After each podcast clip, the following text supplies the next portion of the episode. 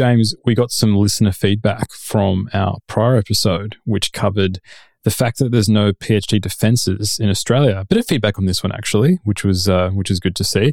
And this was a mail from former guest and friend of the show, Dorothy Bishop, and she got in touch to say, just to say, I examined a PhD via Zoom this year at the University of Queensland. So it is happening. The time difference Yes. created a slight problem because the candidate and supervisor had to leave while examiners discussed the thesis at the end and they found themselves locked out of the building because it was out of hours. So they obviously were accommodating these um, these external reviewers. And I all we also got um, someone also got in touch via Mastodon to tell us that um, this is apparently happening or it's being trialed at ANU. So um, Good. obviously the the Schmidt is listening and he took took up our advice and he's he's doing it. Excellent. Well, those are two, for people who aren't familiar, they're two of the larger universities in Australia. I would say they both have reasonably progressive reputations. Um, ANU in particular has been at the, the in, in some respects at least, the vanguard of not being crap for quite some time. That's at least my impression of it. So I'm I'm not surprised that they're moving to that model. That's uh, that's very likely a good thing. Uh, I I like to hear the fact that that's happening. I, I wish I'd had that opportunity myself. Good for them. But um, I do I do wonder the extent of that. I mean, there's not that many large research universities in Australia, so you know, two two down, thirty to go, or something. Hopefully, Yeah, but I mean, quite, often what happens is if, if one if one institution sees well this Aussie uni is doing it, then they're going to see that it's actually possible. So hopefully there can be some sort of domino effect going on there. But yeah, it's good to see some t- t- two of the bigger universities uh, are, are giving it a shot, and and Dorothy participated in one of these things, which is uh, which is nice to see. But um, look, that's uh, please please keep sending in your feedback, either whether it's via email, and don't forget we have audio questions as well, so you can send in your audio question, which, which we'll play on the show. But we're going to talk about a different topic, a new paper, and this one is titled "Papers and Patents." Are becoming less disruptive over time, and this got a, a lot of discussion. I think a lot of the discussion came from the the news story that was associated with this. And, and the headline was Disruptive Science has declined and no one knows why. And if there's anything that social media loves, it's people talking about their opinions. People had a lot of opinions as to why they think this was the case. But before we get into it, I'll give a brief summary of what happened or what was described in the paper in case you haven't read it. And this was essentially a analysis of 45 million papers. And they found they compared with the research published in the mid 20th century, research done in the 2000s was much more likely to push science forward incrementally rather than to veer off in a new, new direction and render previous work obsolete. So, to do this, the authors created a new metric, and this metric assumed that if a study was highly disruptive, subsequent research would be less likely to cite the study's references and more likely to cite the study itself. And another thing the, also, the authors also reported was that the kind of verbs that were used in manuscripts have changed, whereas research in the 1950s was more likely to use discovery related words such as produce. Uh, research more recently used words consistent with incremental progress like improve or enhance. And yeah, like I said, uh, uh, people were reacting a, a lot to the to the news story that no one knows why, and people had a lot of opinions as to why research may be becoming less disruptive over time. So, James, what were your uh, initial thoughts when you saw this? I I was lucky enough for once to have seen this before everyone got their two cents worth. And I think my reaction was much calmer than a lot of other people's. Uh, the the first one, on, I think, rather selfishly, was it's nice to see what essentially amounts to meta science in such a fancy journal. yeah, yeah, Um, yeah, I agree. because this is very much within the uh, it doesn't identify it as such but it very much is within the meta scientific tradition and it is in fancy journal and everyone's talking about it. Um, well uh, it was it was obvious at that I should say it was obvious at the time that everyone would talk about it. It's one of those papers you see it and you think ah right uh, there's going to be two cents flung in from all side at this point until they stand knee deep in pennies The second thing was that this is a very, very tricky thing to try to approach. Really difficult. And I think that a lot of the eventual takes were very much guilty of something that I thought would happen, which is the fact that something like this happens and there's a nice big headline Science is less disruptive. Eat a dick. Everything is bad. Um, people are going to react to that and they're actually going to read the paper.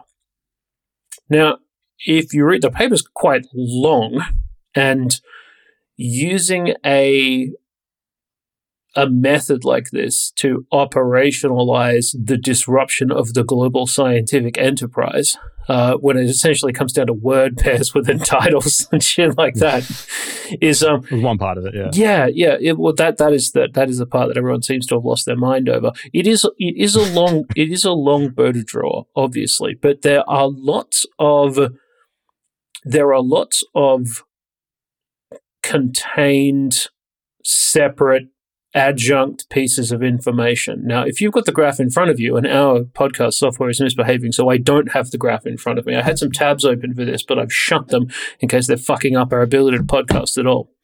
If you've got the graphs open in front of you, Dan.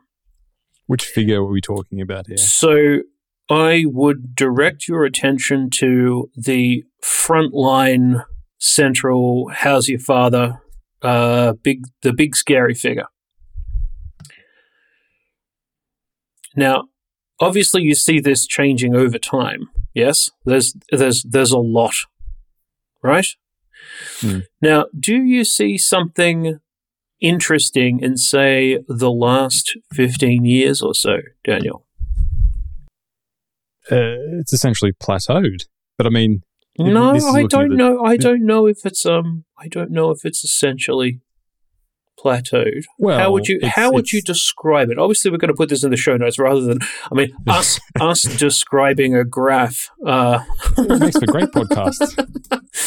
yeah, oh, it's got a long bit and another bit at the top. Oh, oh, Trez content. Uh, yeah, no, fuck off. Um.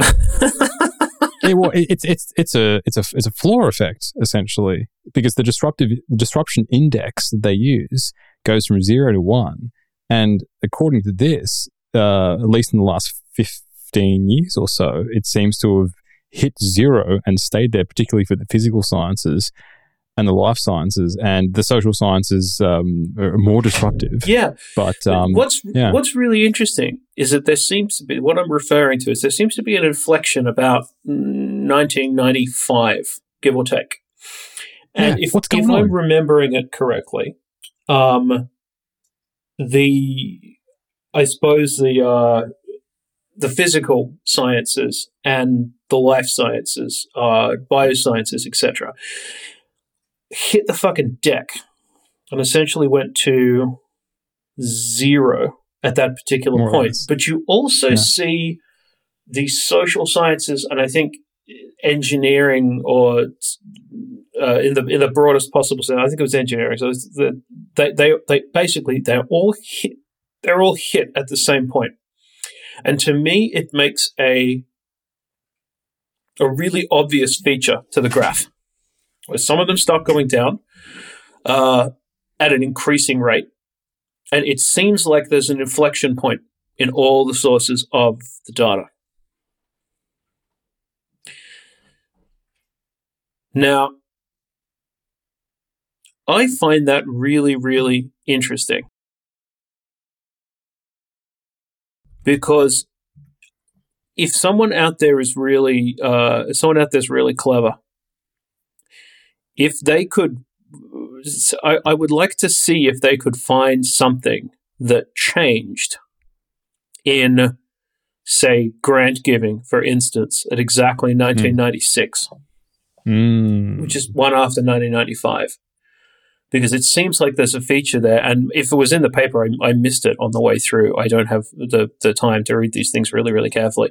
Um, but I, I found that is something that was not particularly well explained. Um, so that's that's the first thing. Hopefully that sticks in someone's mind and they go, aha, I have a 1995 plus hypothesis for you. so let me let me throw a few things in the soup here that I haven't necessarily seen people. I mean, I, I, see a, a, variety of remarks about. This. a couple of people said it to me personally because they thought I'd find it mm. interesting, um, and I do. So well done, people. There, there's been speculation that this is the rise of the review paper over time and that mm. if you are talking about a paper which becomes an intermediate referent to foundational work that happened previously, then you simply refer to the review paper as the kind of omnibus guide to whatever else, and you don't refer to anything that is before that. Sure. So I find this I find this a little bit unsatisfying, but it almost certainly it almost certainly has a a relationship between what is there, there is almost certainly a relationship between the, the shape of the data that is here and the shape of what uh, review paper production looks like over time. Yeah, makes sense. Uh, especially for especially for recent um, especially for recent progress. Um, the sort of that wouldn't 90, explain that 1995 thing though. No, it, it, it, it it wouldn't. What I'm, trend, I'm, saying, yes. I'm saying is that in general the, the, the trends are in the same direction. Uh, but but also, mm. I mean that that is one thing. The thing that I say immediately to that is, well, that's a very interesting speculation. But what you realize is that um, that is also an empirical question. Is you can go out and answer yeah. that immediately and deliberately for yourself with very good data because. Um, certainly, everything that's in uh, certainly everything that's in PubMed if you if you mass download uh, the bits and pieces of that, um, the articles will be tagged as review articles. Reviews. So yeah. if you can if you can figure out how to uh, get the coding together, you can absolutely throw that you can absolutely throw that on the heap. That's not a problem. Um, if I had to speculate, though, and I'll, I'll, get to the sort of speculatory bit, there was a, a paper a few years ago that showed that one of the central problems with new shit coming into difficult scientific enterprise that ends up being kind of like disruptive, I suppose, is, is one word for it, but there's others. It's the fact that small team science working on specific questions is very heavily deprioritized in the last, give or take, 20 years yep. in favor of really large lab science.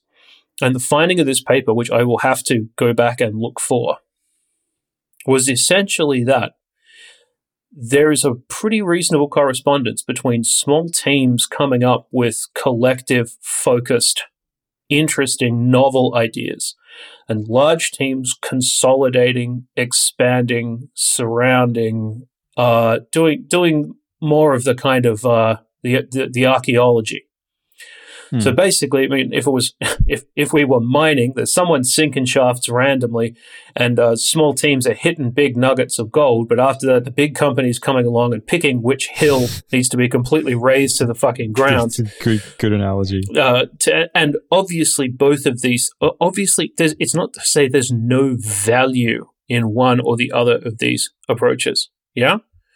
They yeah. both have a place, and they certainly they both have a the, the, the parallels to commercial life are very strong. Small companies come up with innovative shit. Big companies do a much better job of making sure they are well understood, well supported, safe, available products. Hmm. Makes sense. And that that dynamic you know, there's like three three weirdos in the in a room changing the world. Um, is is very much at play, I think, across lots of areas of human endeavor. But that's another empirical question, though. Number of authors per paper.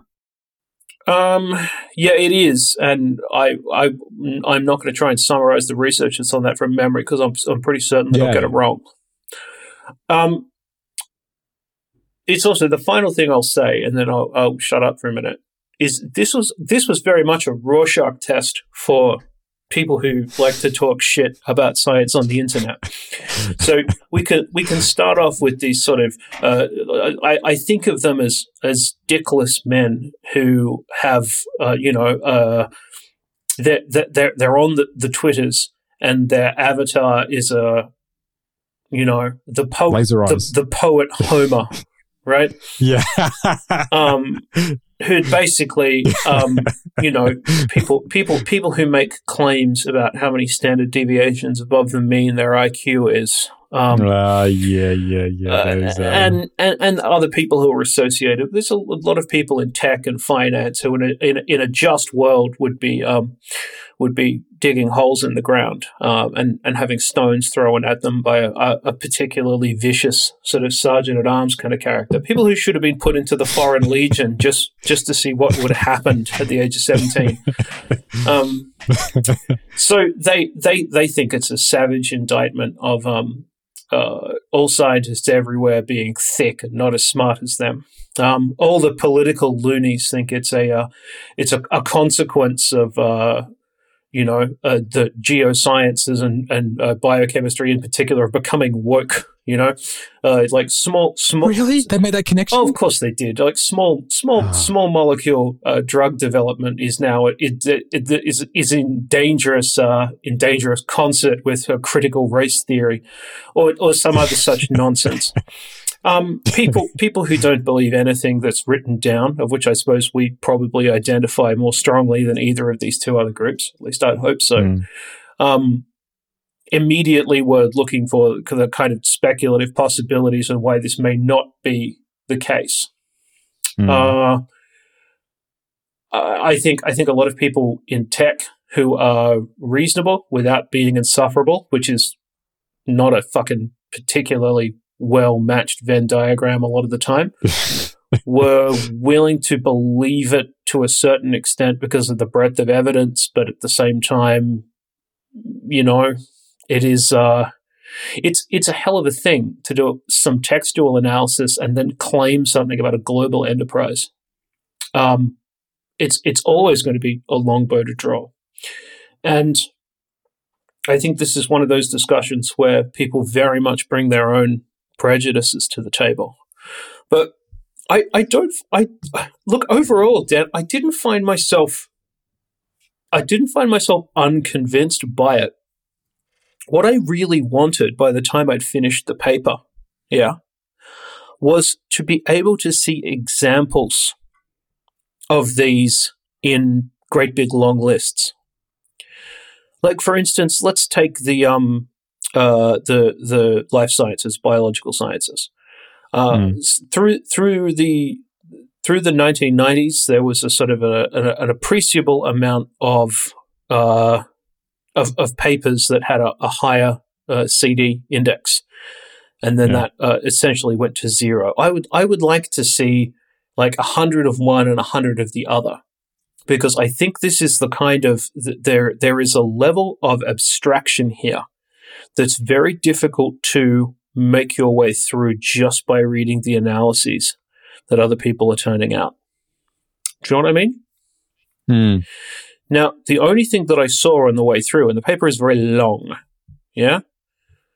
Um, the only thing that I saw on the way through with, without um, uh, actually opening up the public repository, of which I believe there is a uh, there's a there's a link to at the end, mm. is the is the word frequency information that's here.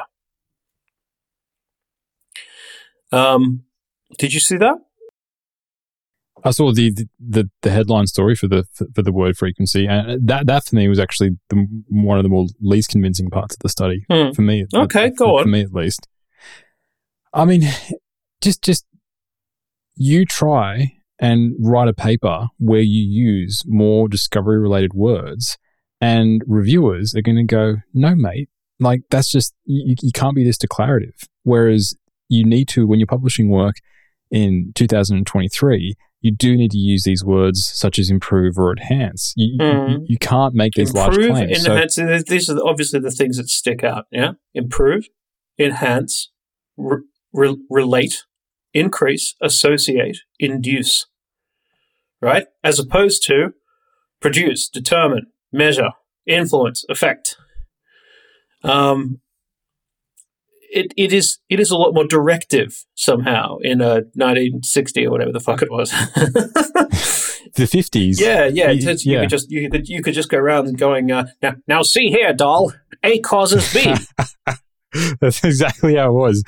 Because that was my first thought before even reading the paper. I'm like low hanging fruit. I've I've read like the history of of neuroendocrinology and like in, in, in like the 1910s and the 1920s like wake up, have, have breakfast, take an extract from a brain and inject it into a cat. Oh, look, we discovered oxytocin. ne- ne- next day, he'd, he'd, he'd, look at a different part of the pituitary gland. Oh, look, it's vasopressin. And it, almost every week, it'd be a new neuropeptide. And all these discoveries were just coming one after another.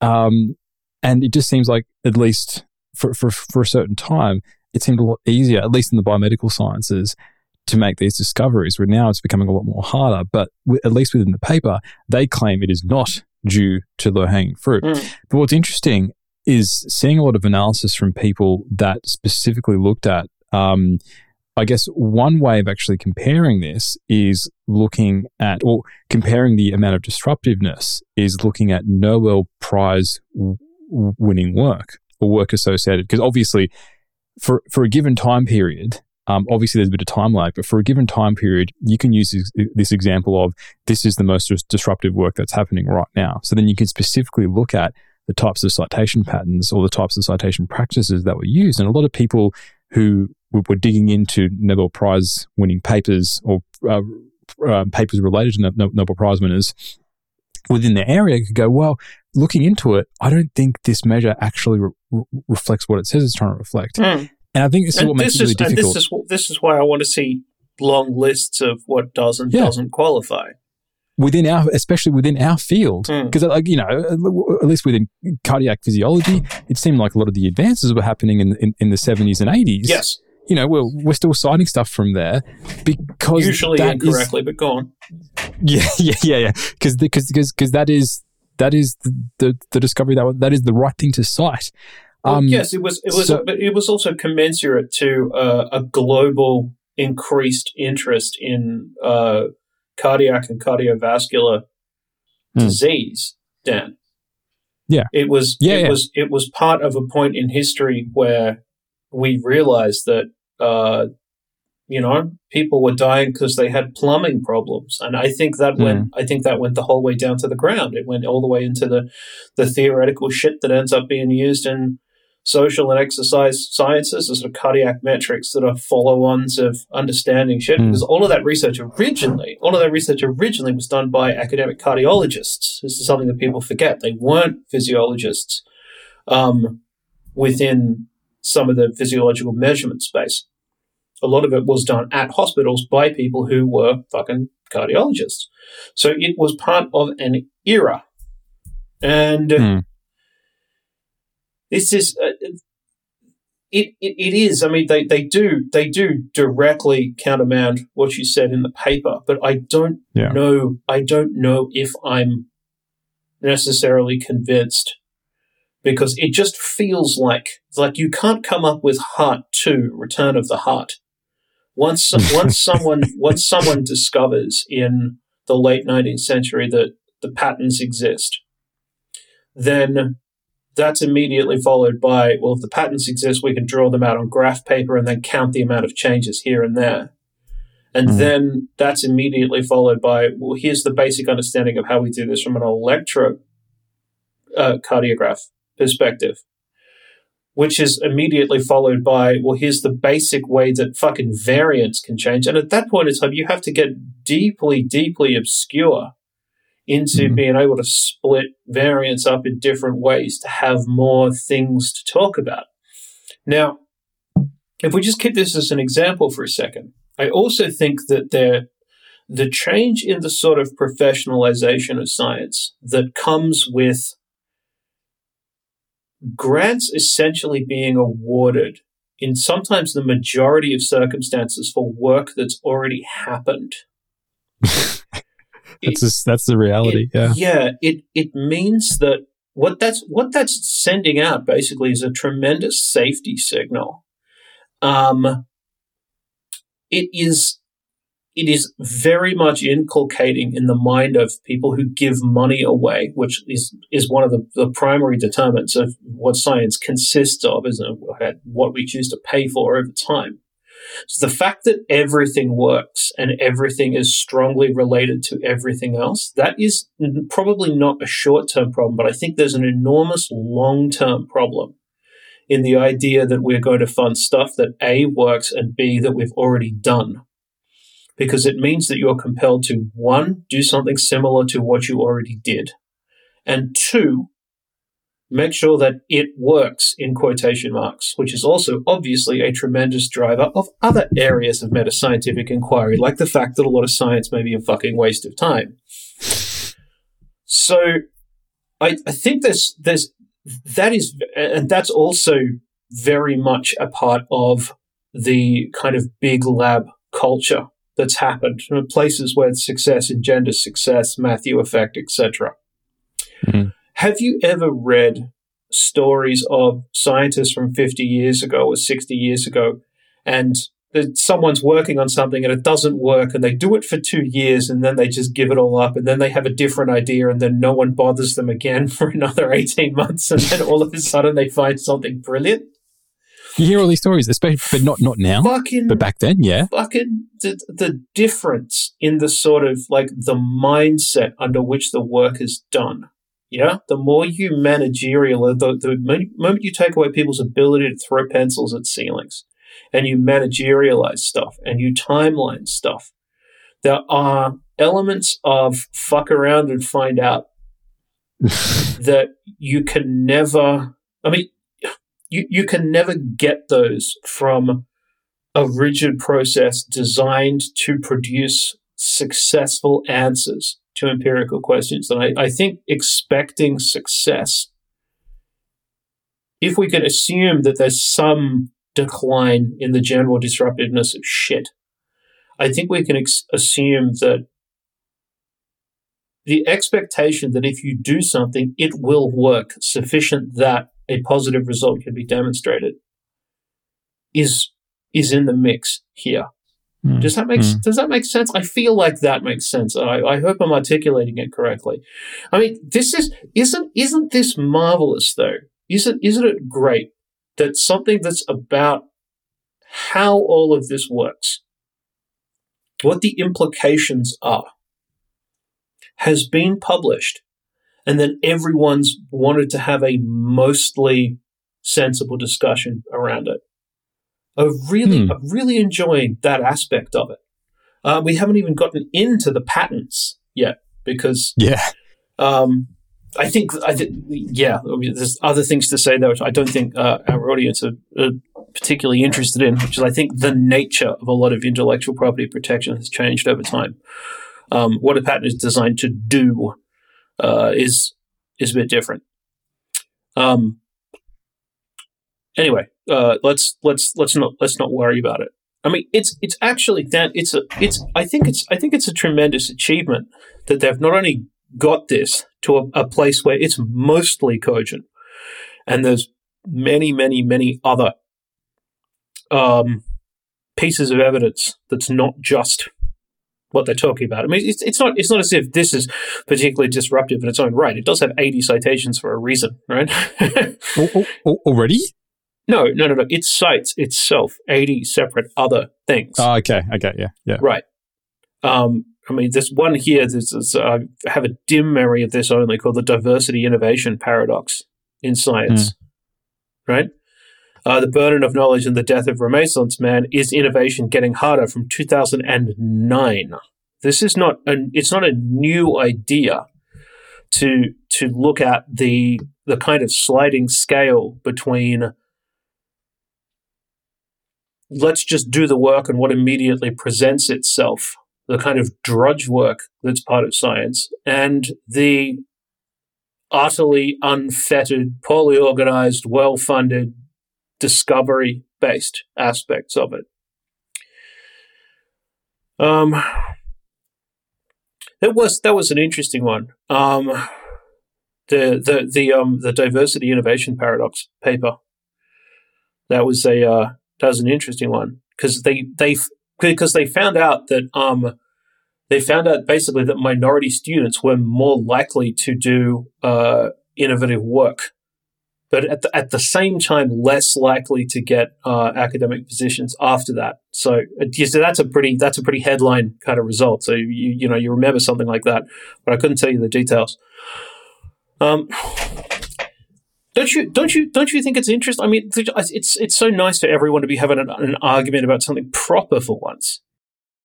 Yeah, what I quite like is one of the first things that people jump to was ah, it's it's the grant agencies, and there's there's two things I want to say about this. One really interesting preprint that came out uh, a year or two ago evaluated the how the the European Research Council one of their big headlines for their main project grants is high risk, high reward. We want to fund risky research. Yeah. And they say they want to this. fund risky yeah, research. They say, and somebody somebody looked at this, and they looked at. I mean, obviously the award winners are public, and they looked at the available data, and what the data suggested is that no, they actually don't fund super risky research. They fund research which is a little bit more, a little bit more incremental. So people have had that same sort of experience with different, funding agencies. But again, this sort of thing is an empirical question one of the metadata things that, that's included with PubMed and other um, databases is whether the research was funded and who it was funded by.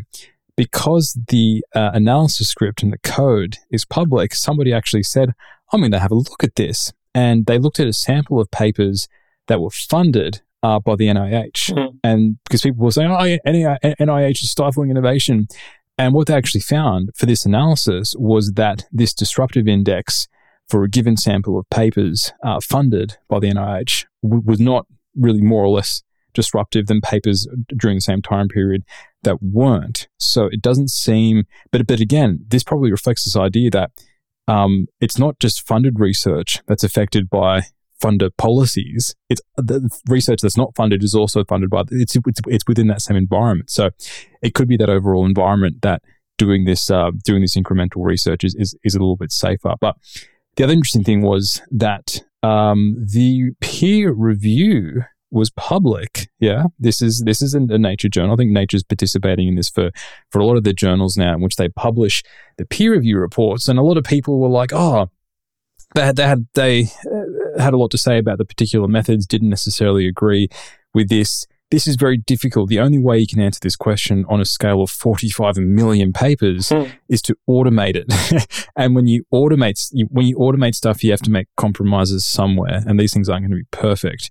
And people were saying, well, th- th- this measure might not necessarily reflect disruption. Um, that there are some issues where you're essentially guaranteed to get a result. And people looked into the peer review reports, and one of the peer reviewers essentially said that said that very same thing and and raised this as an issue, which the authors kind of brushed off, and the, the, the editor seemed to be satisfied with their responses. But it's super cool that we can actually see that yeah, this was something that was raised by one of the peer reviews, and they, they, these weren't um, you know your this is an interesting paper accept type peer reviews. They were, they were quite comprehensive, and uh, I, I, I, quite I actually quite enjoyed reading the peer reviews for this paper because you could see how this how this thing uh, uh, progressed. So another big plus for publishing the peer review reports.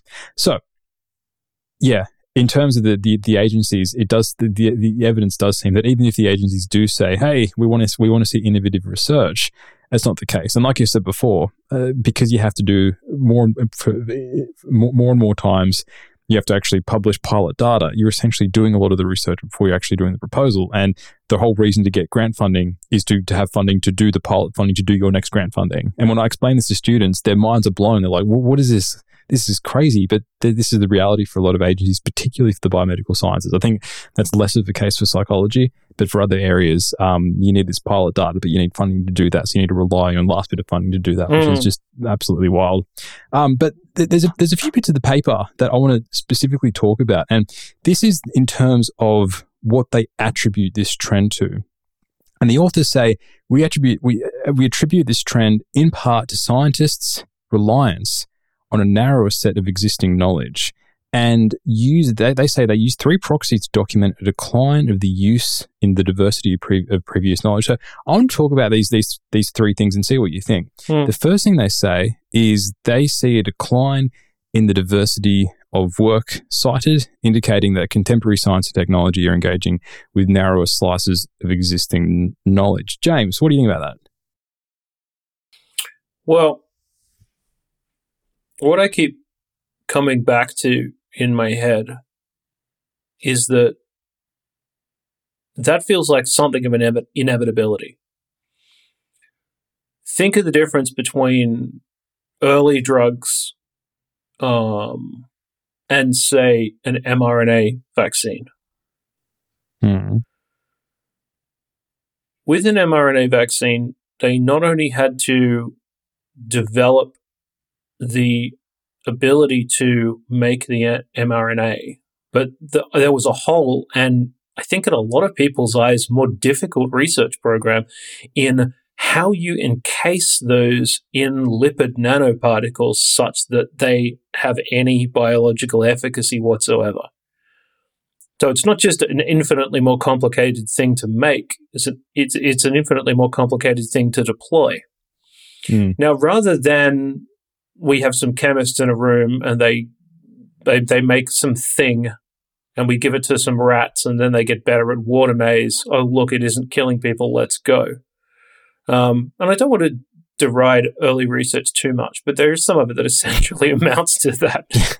yeah, more um, less, yeah. you could right right now. You mean you could you could have an entire subspecialty that was just on the basis of what process should we use to enable the commercialization of one element of making lipid nanoparticles? Absolutely, absolutely. So increased increased complexity d- doesn't that really strongly imply increased subfields and the narrowing of of interests? Hmm. And and and a change in what it means to provide something categorically new. I mean, if it, if it worked the way that it used to, you just get a bottle of oil, olive oil and hit it with a hammer. There you go, lipid nanoparticles. stick that in the rat. Um, so I, I, I don't know if I'm out of my damn mind here. Um, but you know the, the the other thing that's um the other thing that's that's uh, that's really interesting is if you look at Figure Nine the, the, the, the tremendous increase, the tremendous increase in like the 1995 blip also appears in figure 9 or at least it appears to. And i wonder if it's got something to do with base rates. And there's so many more things because my understanding of the the the, the previous um this is why podcasting about a paper can be really fucking boring. So I'll try and keep this reasonably brief because you're describing things that other we people can, we can put the themselves. link. We can we can put the link to to. Are you talking about extended data figure nine? By the way, yes. Okay. So if you, it's not figure one, it's figure two. What's wrong with me? Um, yeah, figure two, figure two of the paper. Okay. Yeah, is Oh, does does that go from one to zero or from one to minus one? Oh God! Now we're being no. Oh, yeah, see, this is this is the problem. This is the problem that we ran into with early podcasting, where we wanted to talk about individual papers a lot of the time because they encapsulated something that was interesting, it was worth knowing, and we weren't talking to the authors; we were talking about them. And it's it's very difficult to pull the individual pieces out without visual reference. Minus one, minus one to one. Yeah, I don't know. I mean, how my, do you how, how do you if I asked you if you hadn't read this paper and I asked you to describe this, um, I think you would have absolutely said that the average given paper, the normative paper, is less disruptive than it used to be by, mm. by hmm. some hypothetical measurement of disruption simply because I think it used to be a lot more common to spend two or three years working very closely on one individual problem. Where if you were going to do that, it was it was judged like it, it was judged on its kind of conception far more. It was judged on its novelty far more than it was judged on its its scope. So if you think of a sort of modern paper in the, the life sciences, they're not really speculative in ways that they used to be speculative. And I think we may have forgotten about the fact that a lot of the speculation from 30, 40 years ago probably turned out to be bullshit. Yeah. And that we have kept and prioritized the things that work. But I think they ended earlier in a, a, a kind of hypothetical continuum of evidence you don't see papers from 1980 where you're getting into like figure 37 our 19th no. our 19th control of xyz is means that it, it can't possibly be due to uh, phenomenon abc if if you're going to make things if you're going to make things bigger like that it feels like almost almost a necessity When's, when's the last time you saw a really transformative modern paper where it was obvious that people had just fucked around in a room for three years and then produced something completely new? I don't think I've seen something which is completely See, new, that, more transformative. that still happens, Dan, but we call those startups now. So I mean, this is it's it's nice to have. I'm not I'm not sure what this discussion adds to other people. Is is a thought that I always have when we, we're talking about something like this. I think if there's one thing that I would encourage people to do, if you suffered through all of this, is go and carefully read the actual paper itself and enjoy the fact that digital tools have made it possible to do this and have a hmm. discussion. Mm. A, a team of three people, right? A team of three three fucking people. That's pretty have, impressive. Have, have managed to. You don't need big big labs. Have managed to sit down, hoover up all of this information due to the the the magics of the internets, um, and provide it and, and it has a it has an Altmetric now of uh I mean this is these are from the Carlson School of Management in Minnesota, the School of Sociology in Arizona. That's fucking cool. Yeah, I'm mm. really glad that that team of three people managed to crack uh, like a big, proper, full scale uh, nature paper. Isn't that great? It's very cool. It's very cool. Yeah, uh, it's just it's it's th- things things are supposed to work like this. Do you know what I mean? People people that- people who aren't from fancy cock McGee, who are from a regular university, which were always supposed to be capable of doing great things, have managed to do something that's this consequential. I just love that. The fucking mm. Altmetric score in the like day it's been published or something um, is thirty four hundred. That's that's impressive. It's it's ranked fourth for tracked articles of a similar age and nature. Oh, what's what's higher? Couldn't imagine anything being more. well, I I don't know how to make that determination on the Altmetric website because it's very like picturey and not very data-y. Regardless, um, it's it's um, also it's also been completely global. Obviously, I mean these are people from the US using largely US centric data. Um, but the geographical breakdown of the interest is only 15% US. Hmm. The other 85% is spread over the rest of the world. That's a truly global paper. Really good to see. Yeah, well, yeah, you see something here whining about healthcare, and American healthcare is definitely insane. Um, you know, that will be 50, 80% local interest and not so much elsewhere. But this one is, you know, adjusted for population. Um, it's probably pretty consistent all over the developed world UK, Spain, Germany, India. On because it, it's something that everyone, ident- everyone identifies with. Well, yeah, it's, everyone it's about everyone it's has a, an opinion. It's a it's a it's a sense it's a sensible statement about a global enterprise, and I'm just I'm just glad it exists. Maybe maybe I'm getting old and being kind about this rather than going through it with a stick trying to find something to hit. Um, it's just maybe maybe it's just because of the the pure insanity of all public discussion right now. It feels like we're part of some long continuous derangement where either there's, there's so much lead in the water that we're all we're all gradually descending into kind of neurological soup. You know, it's just a fucking a, a, amygdala and high powered weapons. Yeah. Um, it's it's it's really nice that this has managed to structure it, even if it's at least for a couple of days.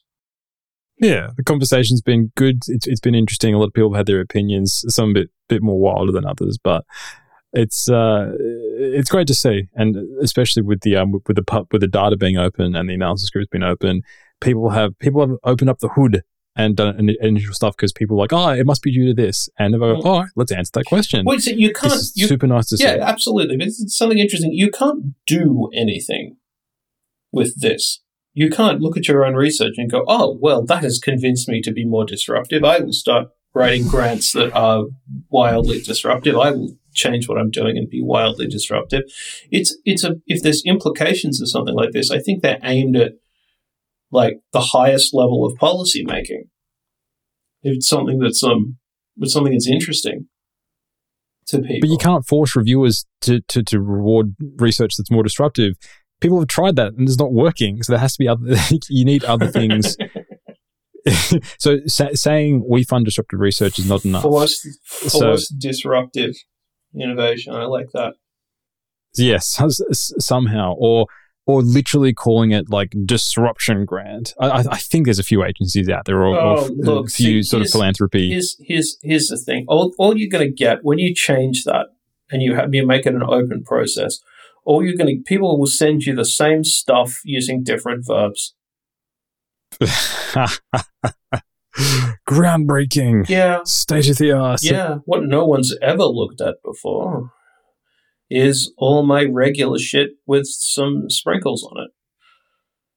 I mean, it's it's hard not to be cynical about how all of that shakes out. Um, I would note at this point in time, if you look at if you go back and look at the figure one, uh, Watson and Crick, 1953, only gets a CD five score of 0.6. Yeah, that was wild.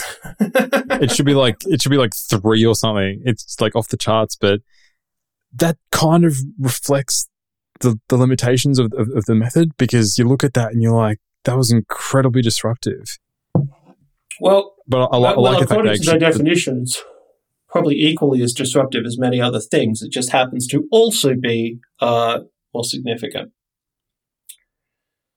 I'm sure there's look. There's a thousand ways to qualify something like this, and uh, if you you would have to know exactly what they were doing and spend a very long time to come up with your own way of conceptualizing it. Um, it doesn't mean it isn't worth reading in full. Um, you know, it's it's interesting, isn't it? We we often think of things, at least I think we have in the last uh, 10, 15, 20 years. We often think of things in regular academic science in terms of decline. We have a sort of lot of decline focus. There used to be more jobs grant lines used to be higher, conditions used to be less exploitative. I mean, all of which I think is true. But you see something like this, the, the, the kind of framing of all of it. And it makes you wonder if that's a local trajectory. If whether or not a graph like this that starts in the 40s and goes forwards can change in future. Or if this is just the nature of it and somehow the world is more boring and drab and unpleasant than it used to be. Or is it just the fact that there's more scientists working on these questions? Oh, those pricks! What would they know?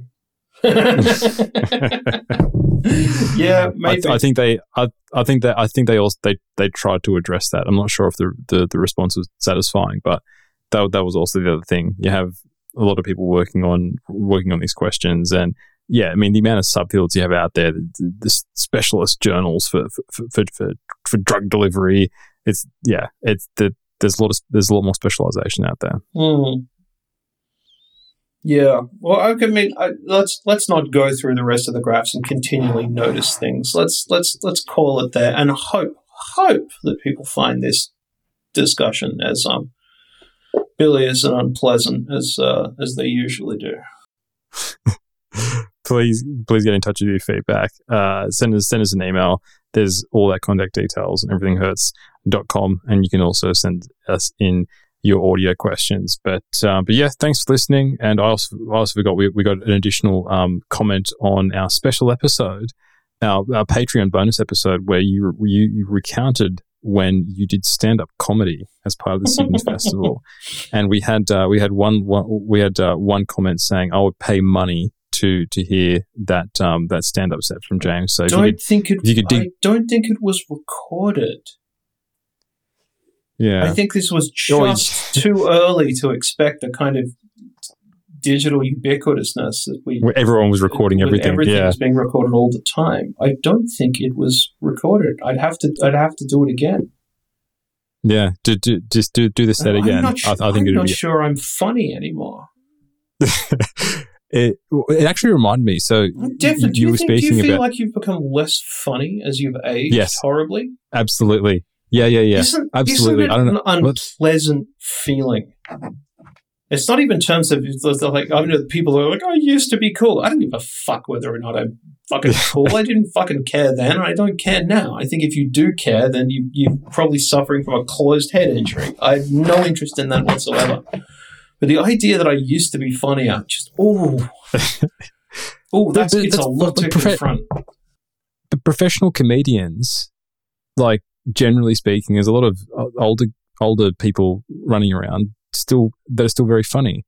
So I don't think it's a it, it's it's the natural trend. But personally, I'm like, I just I used to oh, I don't know. Yeah, I've noticed. That was a remarkably incoherent sentence, even for you. I know. See, I'm, I'm getting even more incoherent as, as, as I'm getting older. But like I said, yeah. Look, we, we'll never find that stand up. Um, but if you want, if you want to hear the story, check out that um, that bonus episode, which was uh, which was published in uh, or which was put online in late December. But yes, thank you for listening, everyone, and we'll be back again soon with uh, some more. Everything hurts. See you later.